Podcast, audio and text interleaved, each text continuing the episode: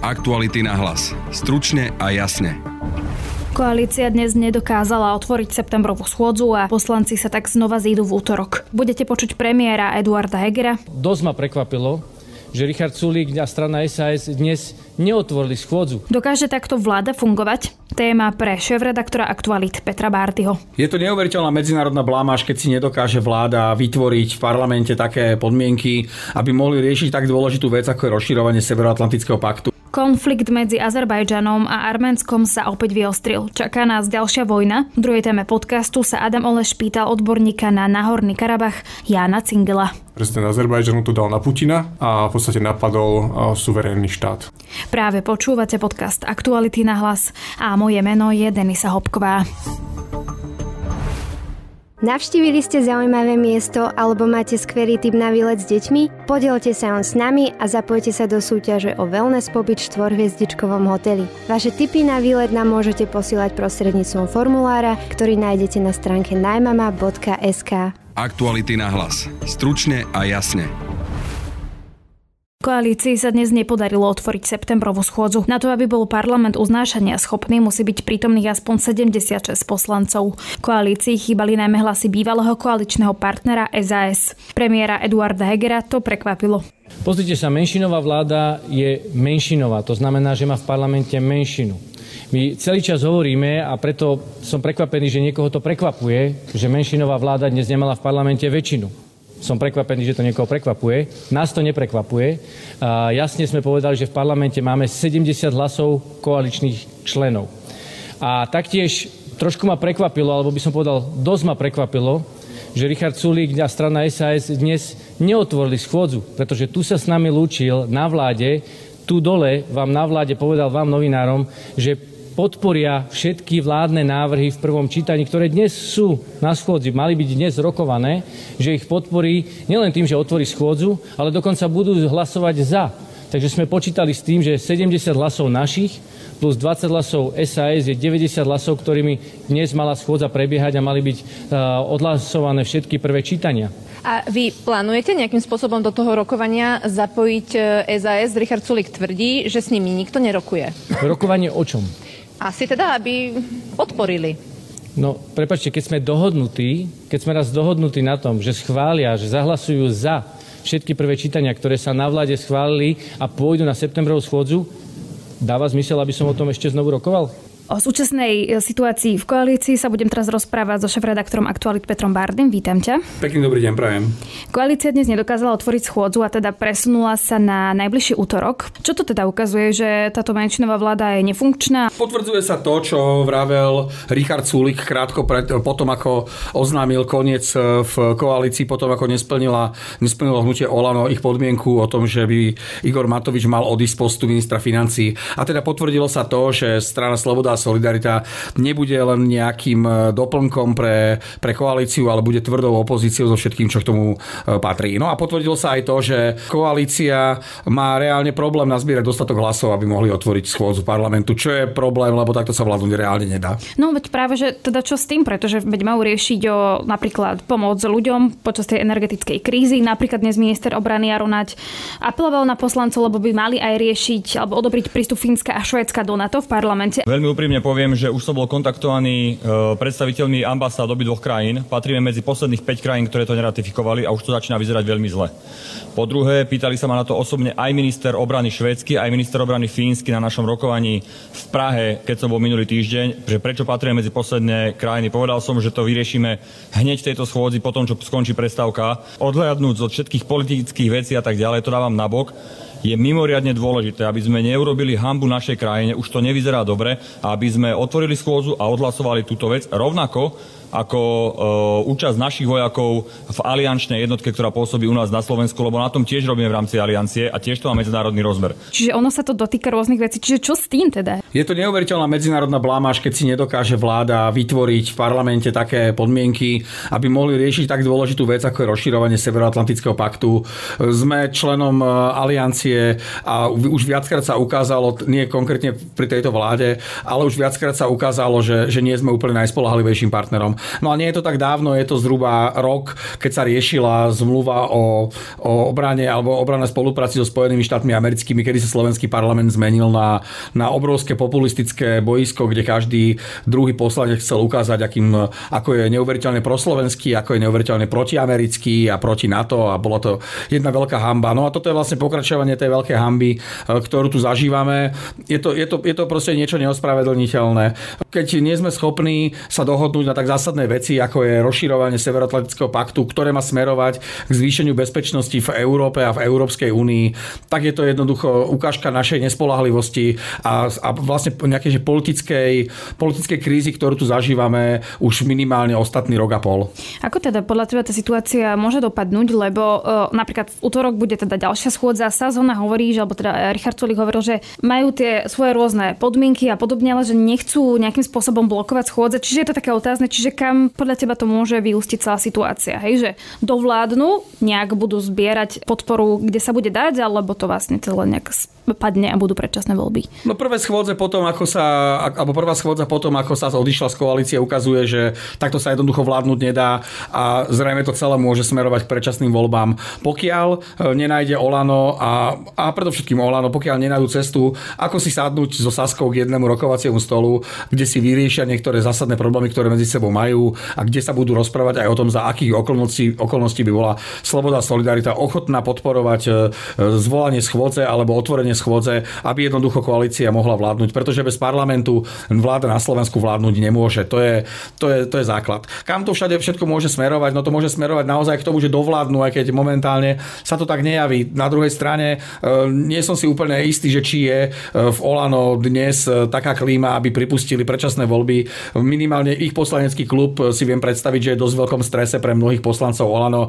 Je práca, ktorú robia posledného 2,5 roka naozaj splnením amerického sna, niečo, po čom, ani netúžili, že, že sa im môže splniť. Jednoducho zarábajú veľké peniaze, majú pocit neuveriteľného vplyvu a tak je to vidieť, ako sa aj, ako sa aj prezentujú na sociálnych sieťach. Je to, je, je to naozaj že, že veľmi viditeľná vec. No, takže od nich nepredpokladám, že by sa vyslovene hnali v ústrety predčasným voľbám, pretože minimálne 70 až 80% z nich by pravdepodobne v novom parlamente už, už nebola, už by jednoducho neboli zvolení. E, kto môže mať záujem o predčasné voľby? No to je, to je tiež taká otázka. Myslím si, že dnes to nie je nikto. Napriek tomu, že aj Robert Fico hovorí o predčasných voľbách, asi mu to úplne nevyhovuje, keby predčasné voľby boli. E, Richard Sulik hovorí o tom, že, alebo Saskary hovoria o tom, že zvolajú schôdzu alebo že nazbierajú podpisy na to, aby mohla byť e, zvolaná schôdza na odvolávanie Igora Matoviča. Znie to pekne, alebo znie to veľkolepo a znie to naozaj ambiciozne. Na druhej strane, e, kto podporí takéto zvolanie schôdze? Robert Fico tu možnosť mal, neurobil to. Republika takisto sa nejakým spôsobom toho viac menej vyvínila. Je, je, je veľmi ťažké predpokladať, že aký, ako sa tento, tento aktuálny stav bude, e, bude vyvíjať, ale ten, to, to, ako sa vyvíja dnes a ako vnímame dnes, to je niečo, čo by, čo by malo, čo, dúfam, že čo skoro skončí. Hej, lebo dnes teda sa z, a vlastne teda presne hovorila, že asi bude iniciovať to e, zbieranie podpisov, aby sa mohla otvoriť schodza o odvolávaní Igora Matoviča. Čiže je podľa teba aj reálne, že by Igora Matoviča odvolali, alebo to vlastne padne napríklad na takom smere, nebudú mať dostatok poslancov? Peter Pellegrini si s odchodom zo Smeru podľa mňa chcel do istej miery vytvoriť aj vlastné, vlastnú platformu, kde nechcel vystupovať ako Robert Fico a kde chcel naozaj robiť politiku, ktorá mohla byť politikou výrazne zodpovednejšou, ako bola politika Smeru v časoch, keď bol jeho korunný princom alebo predtým. A dostáva v podstate od začiatku od toho mája alebo júna 2020 dostáva pravidelne na tanieri, že bol členom mafiánskeho zoskupenia a že je rovnaký mafián ako Fico a že sa, z toho, že sa toho proste e, nikdy nezbaví. No on sa toho pochopiteľne nikdy nezbaví, uh, a, a, ale sa mu to zjavne nepočúva dobre. A to je aj, to je, rovnako dobre sa mu nepočúvali ani tie slova Roberta Fica, keď bol Peter Pellegrini premiérom, uh, keď ho Robert Fico verejne uh, strapňoval a verejne uražal. Čiže tak ako Peter Pellegrini nemá dôvod hrnúť sa s otvornou náručou do nejakého vzťahu s Robertom Ficom a do nejakej prípadnej povolebnej koalície, rovnako tak nemôže, alebo rovnako tak je pravdepodobné, že v prípade, keby naozaj Richard Sulik eh, zozbieral tie podpisy a keby naozaj bola otvorená eh, schôdza, ktorá by sa týkala odvolávania ministra financí, tak je možné, že ten Peter Pellegrini to, to tam zdvihnú tie ľudia ruku, lebo, lebo ten eh, aktuálny setup, to nastavenie Igora Matoviča a vlády mu nejakým spôsobom, alebo teda výrazným spôsobom neulahčuje pozíciu koalície na to, aby mohla časom počítať. V prípade, nazvime to, že príčetných alebo zodpovedných zákonov aj s hlasmi strany hlas. Dnes bolo aj teda prvé rokovanie s novými ministrami. Ako vnímaš teda tie mená, ktoré budú teda súčasťou Hegerovej vlády? Mňa desí tá predstava tohto kompilátu alebo tejto nejakej zvláštnej kombinácie politickej a úradníckej vlády. Všetci teraz z tých, ktorí sú tam nominovaní, sú, sú mená, ktorí sú, ktorí sú verejne známi. Rastislav Kačer má veľmi silnú integritu proeurópsku, proatlantickú. To je človek, ktorý má jasne vymedzené svoje, svoje hodnoty a svoje, svoje názory. A nebude to podľa mňa mať ľahké, lebo Ivan Korčok predsa len, ktorý mal, bol hodnotovo veľmi rovnako nastavený, mal za sebou predsedu politickej strany, ktorá bola koaličnou stranou a bol to nominant silnej koaličnej strany. Kým Rastislav Kačer je, je v podstate úradník. On neprichádza ako politik. Prichádza ako človek, ktorý slúži svojej krajine dlhé roky a ktorý vykonáva skvelú diplomatickú službu štátu, ktorý, ktorý ho proste zamestnáva a, a ktorý je rád, podľa všetkého, z môjho pohľadu určite, že má takého diplomata, akým je Rastislav Kačer. To isté nový minister hospodárstva, to je človek, ktorý má veľkú reputáciu, akurát to nie je človek, ktorý má politické, politické backgroundy a nie je to človek, ktorý má politickú podporu. To bude veľmi ťažké. Tam, to, to sa týka vlastne aj, aj ministra spravodlivosti. Je to človek, ktorý, ktorý má svoju advokátsku reputáciu, sú proste názory, ktoré smerujú v jeho prospech, sú názory, ktoré, ktoré smerujú proti nemu, ale je to človek, ktorý, v tom, ktorý už aj ako šéf advokátskej komory má za sebou proste nejaké, nejaké odborné, odborné backgroundy, ale nemá zase politickú podporu. Mária Kolíková chcela robiť e, justičnú reformu alebo reformu justície a súdnictva a narazila, hoci mala za sebou e, najprv stranu za ľudí a potom stranu SAS, tak narazila na, na politický problém. A to, ten, to jej ambíciu pretlačali koaličné strany. Teraz tam bude minister spravodlivosti bez politického portfólia. To znamená, že, že budú mať veľmi, ale naozaj veľmi ťažkú situáciu a neviem si to úplne dnes predstaviť, ako to celé bude prebiehať. Každopádne im, im mi neostáva nič len držať palce. A do toho ešte presadzovať tie svoje návrhy v menšinovej vláde, okrem toho hľadať politickú podporu a ešte aj v menšinovej vláde. Myslím si, že to, že sú úradníci, môže byť do istej miery výhoda s tým, že by mohli počítať s podporou aj z opozičných strán. Ale nesmie tam byť e, ten, e, ten Matovičovský syndrom, že bude všetkým v opozícii nadávať a potom čakať, že, že budú za nich ťahať žeravé gaštany z ohňa. Ďakujem pekne, toľko šéf-redaktor Aktualit a aj komentátor Petr Bardy. Ďakujem pekne. Aktuality na hlas. Stručne a jasne. Situácia na Náhornom Karabachu sa opäť vyostrila. Boje medzi Arménskom a Azerbajdžanom znovu pokračujú. Čaká nás podobný scenár ako z jesene roku 2020, keď vojna trvala 6 týždňov a vyžiadala si približne 7 tisíc obetí. O tejto téme sa budeme rozprávať s odborníkom na Náhorný Karabach Jánom Cingelom. Dobrý deň. Dobrý deň, prajem. Poďme si v úvode najskôr povedať, o čom je konflikt medzi Azerbajdžanom a Arménskom a ako to celé vlastne začalo. Konflikt spočíva v boji o región Náhorný Karabach, ktorý sa nachádza na území medzinárodne uznávanom území Azerbajdžanu, avšak je obývaný z väčšej, veľkej väčšiny arménským, etnickým arménským obyvateľstvom. Tento konflikt v podstate sa vyostril ešte v čase, keď sa rozpadal sovietský zväz začiatkom, e, koncom 80. rokov, začiatkom 90. rokov, kedy sa rozhorel do otvorného konfliktu, v ktorom bol, do ktorého bolo zapojené práve novovznikajúce Arménsko, novovznikajúci Azerbajdžan, keď sa odčlenil od Sovietskeho zväzu. Vojna sa skončila skončila prímerím v roku 1994 de facto víťazstvom arménskej strany, respektívne arménskych síl, ktorí, e, ktorí získali kontrolu nad e, týmto regiónom e, Náhorného Karabachu plus okolitými regiónmi, ktoré pôvodne neboli súčasťou tzv. Náhorno-Karabašskej autonómnej oblasti, ktorá bola súčasťou Sovietskeho zväzu v minulosti. Neskôr sa Azerbajdžan pokúšal tieto, tieto regióny obsadiť, čo sa mu podarilo až pred dvoma rokmi v roku 2020, kedy na jeseň, takto v septembri septembri spustil vojenskú operáciu, rozsiahlu vojenskú operáciu, prostredníctvom ktorej sa mu podarilo obsadiť regióny, ktoré historicky nepatrili eh, Náhornému Karabachu a ktoré v podstate neboli obývané arménskym obyvateľstvom historicky, ale boli odstúpené eh, arménskej strane na konci konfliktu v 90. rokoch a taktiež sa Azerbajdžancom podarilo obsadiť aj určité časti územia, ktoré obývajú etnickí Arménci. Konflikt eh, v roku 2020 sa skončil opäť len prímerím, kedy intervenovalo Rusko diplomaticky a následne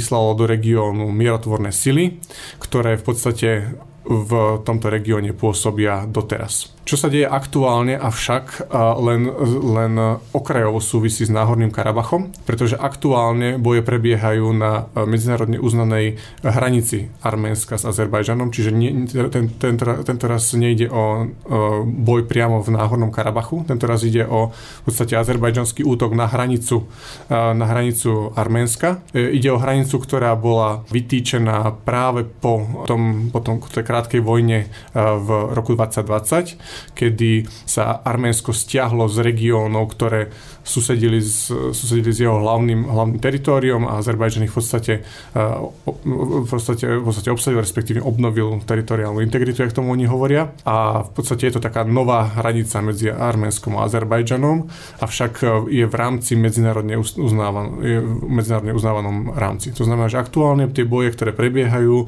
je to v podstate útok Azerbajdžanu na arménske územie. Tie mesta, ktoré boli bombardované v priebehu posledných 48 hodín, to sú všetko arménske mesta, ktoré sú na území Arménskej republiky. Čiže môžeme povedať, že prezident Azerbajdžanu to dal na Putina a v podstate napadol suverénny štát. Ako si vysvetľujete, že napadli práve tieto územia? Azerbajdžan sa pokúša využiť príležitosť, ktorá sa mu, ktorá sa mu vyskytla.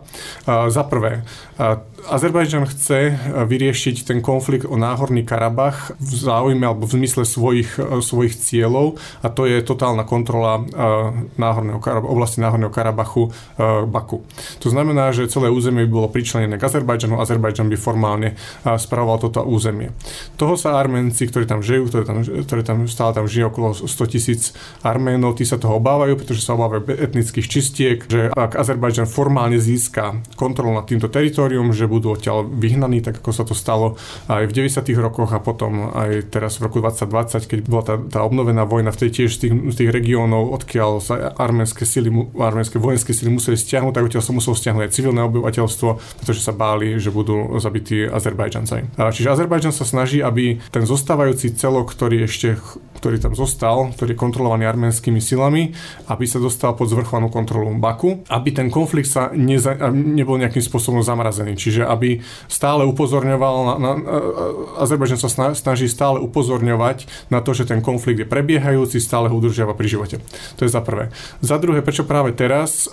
Arménsko je v obrannom pakte s Ruskom, je súčasťou organizácie e, kolektívnej obrany CSTO, e, v rámci ktorej teda je Rusko a niekoľko, niekoľko krajín bývalého sovietskeho zväzu. Táto pozícia je však daná práve geopolitikou a síce, že Arménsko bolo vo vojnovom konflikte s Azerbajdžanom dlhé roky, v podstate od, od svojho vzniku a taktiež má veľmi zlé vzťahy s Tureckom, so svojom oveľa väčším, oveľa väčším susedom na západe, a s ktorým majú nezhody ohľadne genocídy Arménov z roku 1915 a hranica medzi Tureckom a Arménsko je uzavretá, pričom Turecko, ktoré je etnicky príbuzné s Azerbajdžanom, tak e, podporuje e, Azerbajdžan e, v, v jeho, jeho zahraničnej politike významným spôsobom. Čiže Arménsko ako keby vklíne medzi dve, dva nepriateľské štáty, Azerbajdžan a Turecko a teda mu zostala len jedna možnosť a to je obrátiť sa na nejakého väčšieho, silnejšieho garantora a tým bolo Rusko.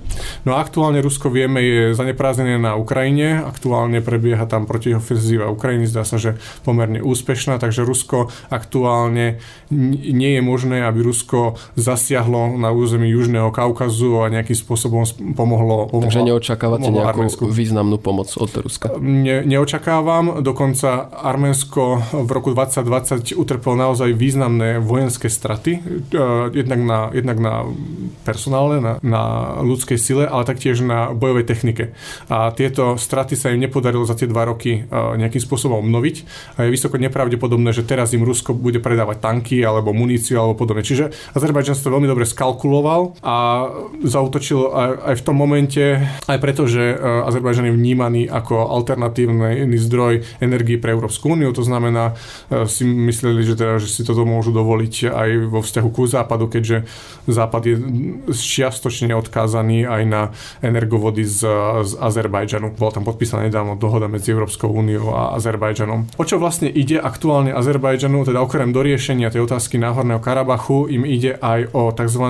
Zangezurský koridor. To je teórii, alebo teda v zmysle dohody, ktorá bola uzavretá v novembri 2020, by malo Arménsko umožniť Azerbajdžanu prechod azerbajdžanského obyvateľstva a tovaru z Azerbajdžanu cez arménske územie do Nachyčevanu, čo je exkláva azerbajdžanská, nachádzajúca sa na západnej, na západ od Arménska, to znamená Arménsko rozdeluje ako keby Azerbajdžan na dve časti, tú, tú východnú a západná, ktorá sa volá na, na Chyčevan. Bol tam v tej dohode z novembra 2020 bol stanovený určitý uh, rámec, že kedy by to malo byť zrealizované. Arménci navrhli Azerbajdžanu, uh, že môžu využiť aktuálnu infraštruktúru, to znamená aktuálne existujúce cesty, uh, s tým, že ale Arménsko bude kontrolovať vstup uh, tovaru a vstup osôb na svoje územie a potom samozrejme na výstupe. Azerbajdžanci sa usilujú o koridor, tzv. Ex- exteritoriálny koridor, ktorý by v podstate oni navrhujú, že by ho oni postavili, to znamená postavili by normálne diálničné prepojenie medzi Azerbajdžanom a Nachyčevanom a takisto aj železničné, ktoré by ale oni kontrolovali. To znamená, že Arménsko by nemalo ako keby právo moc kontrolovať, čo prechádza cez ich územie. Čo samozrejme Arméncom, Arménci s tým nesúhlasia, nevyhovujem, to je to, je to nevýhodné. No ale Azerbajdžan tým, že, má, že je oveľa vojensky silnejší, Arménsko má zničenú armádu, či po stránke aj technickej, aj po stránke ľudskej, bohužiaľ, tak eh, mu veľmi nemôže odporovať. A aktuálne hlavný garantor bezpečnosti Arménska, Rusko, je zaneprázdnený na Ukrajine. Čiže naozaj Arménsko je momentálne v mimoriadne zaviedenia hodnej situácii. Uvidíme, čo sa tam bude diať. No, bohužiaľ, tie boje nadalej prebiehajú. Dneska tam bolo ostreľovanie. Včera ráno hlásili Arménci stratu nejakých 50 vojakov, svojich vojakov. A dnešné čísla som ešte nevidel, takže uvidíme. Ako sa teda bude ten konflikt ďalej vyvíjať? Lebo tie prognózy nevyzerajú dobre asi pre Arménsko. E, tie prognózy nevyzerajú dobre. Azerbajdžan ich bude tlačiť e, v podstate do toho, čo oni chcú presadiť. Čiže predpokladám, že budú musieť e, nejakým spôsobom ustúpiť v tej otázke koridoru alebo sa do toho, zapl- zami- alebo sa do toho vloží medzinárodné spoločenstvo, čo je ako jediné zmysluplné riešenie by bolo prostredníctvom diplomatických eh, kanálov, aby sa ďalej riešil, riešil tento problém. To znamená, aby sa do toho naozaj vložilo medzinárodné spoločenstvo. Európska únia začala byť aktívnejšia na Južnom Kaukaze po tom, čo Rusko sa zaplietlo do vojny eh, v, na Ukrajine. Predseda Európskej rady Charles Michel niekoľkokrát navštívil aj Arménsko, aj Azerbajdžan a hlavne stretol sa viackrát eh, s predsedom vlády Arménska Arménska a s prezidentom Azerbajdžanu na rokovania, kde sa malo dohodnúť nejaký ďalší postup eh, v tom, v tom mierovom pláne. Samozrejme Azerbajdžan sa snaží tlačiť, aby to bolo čo najskôr, lebo cítia sa teraz akože cítia to momentum, že majú, majú, tú, majú tú príležitosť teraz presadiť eh, mier za svojich podmienok. Arménsko samozrejme sa to snaží, eh, snaží zdržiavať, pretože samozrejme podmienky, ktoré sú aktuálne nastavené, nie sú pre nich výhodné. Samozrejme vnútri v Arménsku, Arménsko je demokratická krajina, tak tam rastie opozícia proti súč- súčasnej vláde, ktorá je proti, tá opozícia je potom proti tomu, aby, aby sa ustupovalo Azerbajdžanu, sú tam proste protivládne demonstrácie, ale na druhej strane nikto nechce ďalšiu vojnu, lebo vedia, že, že Arménsko by dopadlo veľmi zle. Čiže tá situácia je tam napätá. Azerbajdžan má zase ten luxus, že Azerbajdžan je v podstate diktatúra, tam vládne e, prezident Aliyev a jeho, jeho rodina, čiže on jak rozhodne, tak, tak bude. Čiže tam nemá nejakú demokratickú opozíciu alebo niečo, že by, že by niečo mohlo ohroziť jeho strategické plánovanie. Čiže Arménsko je naozaj vo veľmi komplikovanej situácii a uvidíme, aká bude, aká bude reakcia hlavne teda zo západu. Anthony Blinken mal teraz také vyjadrenia vo vzťahu to, tomuto konfliktu, to znamená, že aj USA sa zdá sa opäť začali zameriavať na tento región, lebo predtým bol tam nejaký taký ústup aj, aj EU, aj USA z tohto regiónu počas pandémie, hlavne to bolo viditeľné v tom roku 2020 po vojne a, a až doteraz. Spomínali ste Európsku úniu, ktorá podpísala dohodu s Azerbajdžanom o dodávkach plynu. Ako reaguje Európska únia na tento konflikt? Tak e, zatiaľ boli také tie štandardné e, volania oboch strán, aby, aby zastavili palbu a tak ďalej. To sú len také, také diplomatické e, výzvy.